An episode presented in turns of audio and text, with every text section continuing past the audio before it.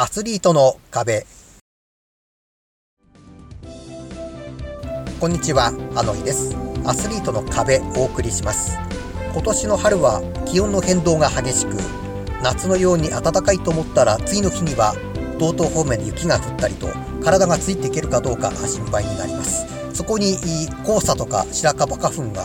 が飛んできまして、私の体には負担がかかります。まずは僕のラン報告です。先月走りました距離や内容です。4月は走った回数が8回、距離は 132.2 キロでした。大会参加は2006年以来久々の春一番伊達ハーフマラソンで、1時間59分48秒で無事に完走しています。こちらは後半でお話しします。フルマラソン相当の練習は途中ショートカットで距離は満たなかったのですが、自宅から当別町スウェーテンヒルズの往復 37.5 キロというのがあります。その他は自宅発着で丘珠方面往復約10キロ、ハッサム南駅発着で西の方面 6.8 キロ、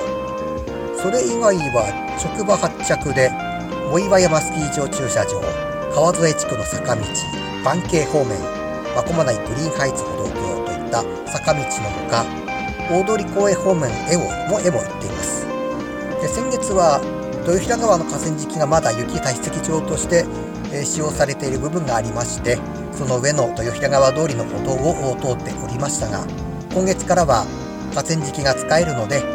信号のない長い道を走れるようになります。で、そんな感じでノンストップで走れる練習ができるかなというところです。続いて今月の話題です。春一番伊達ハーフマラソンに参加してきました。今年からコースが変わって、日振線跡の平坦路がなくなりまして、坂道メインとなりました。なので完走タイムが遅くなるだろうと予想していましたが、結果はギリギリ2時間以内でした。ハーフマラソンを2時間以内で走れたのは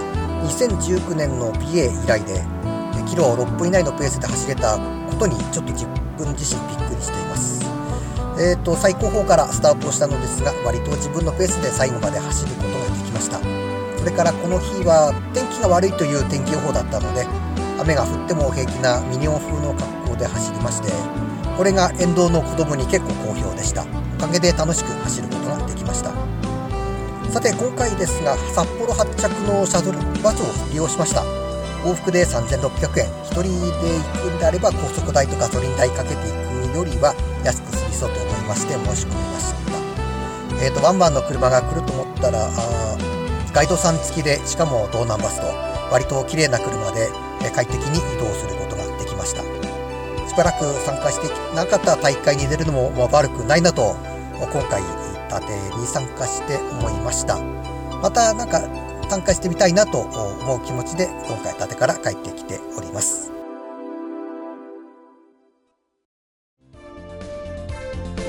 エンディングです。今月の大会参加予定なんですが、ノーザンホースパークの7キロトレイルとレッドブルの400メートルなので、距離は長くありませんが、タイムが全く予想できないという状況です。大倉山のラージヒルを無事に登りきれるかどうか、今年も不安です。アスリートの壁、お相手はあのりでした。それでは次回まで、さようなら。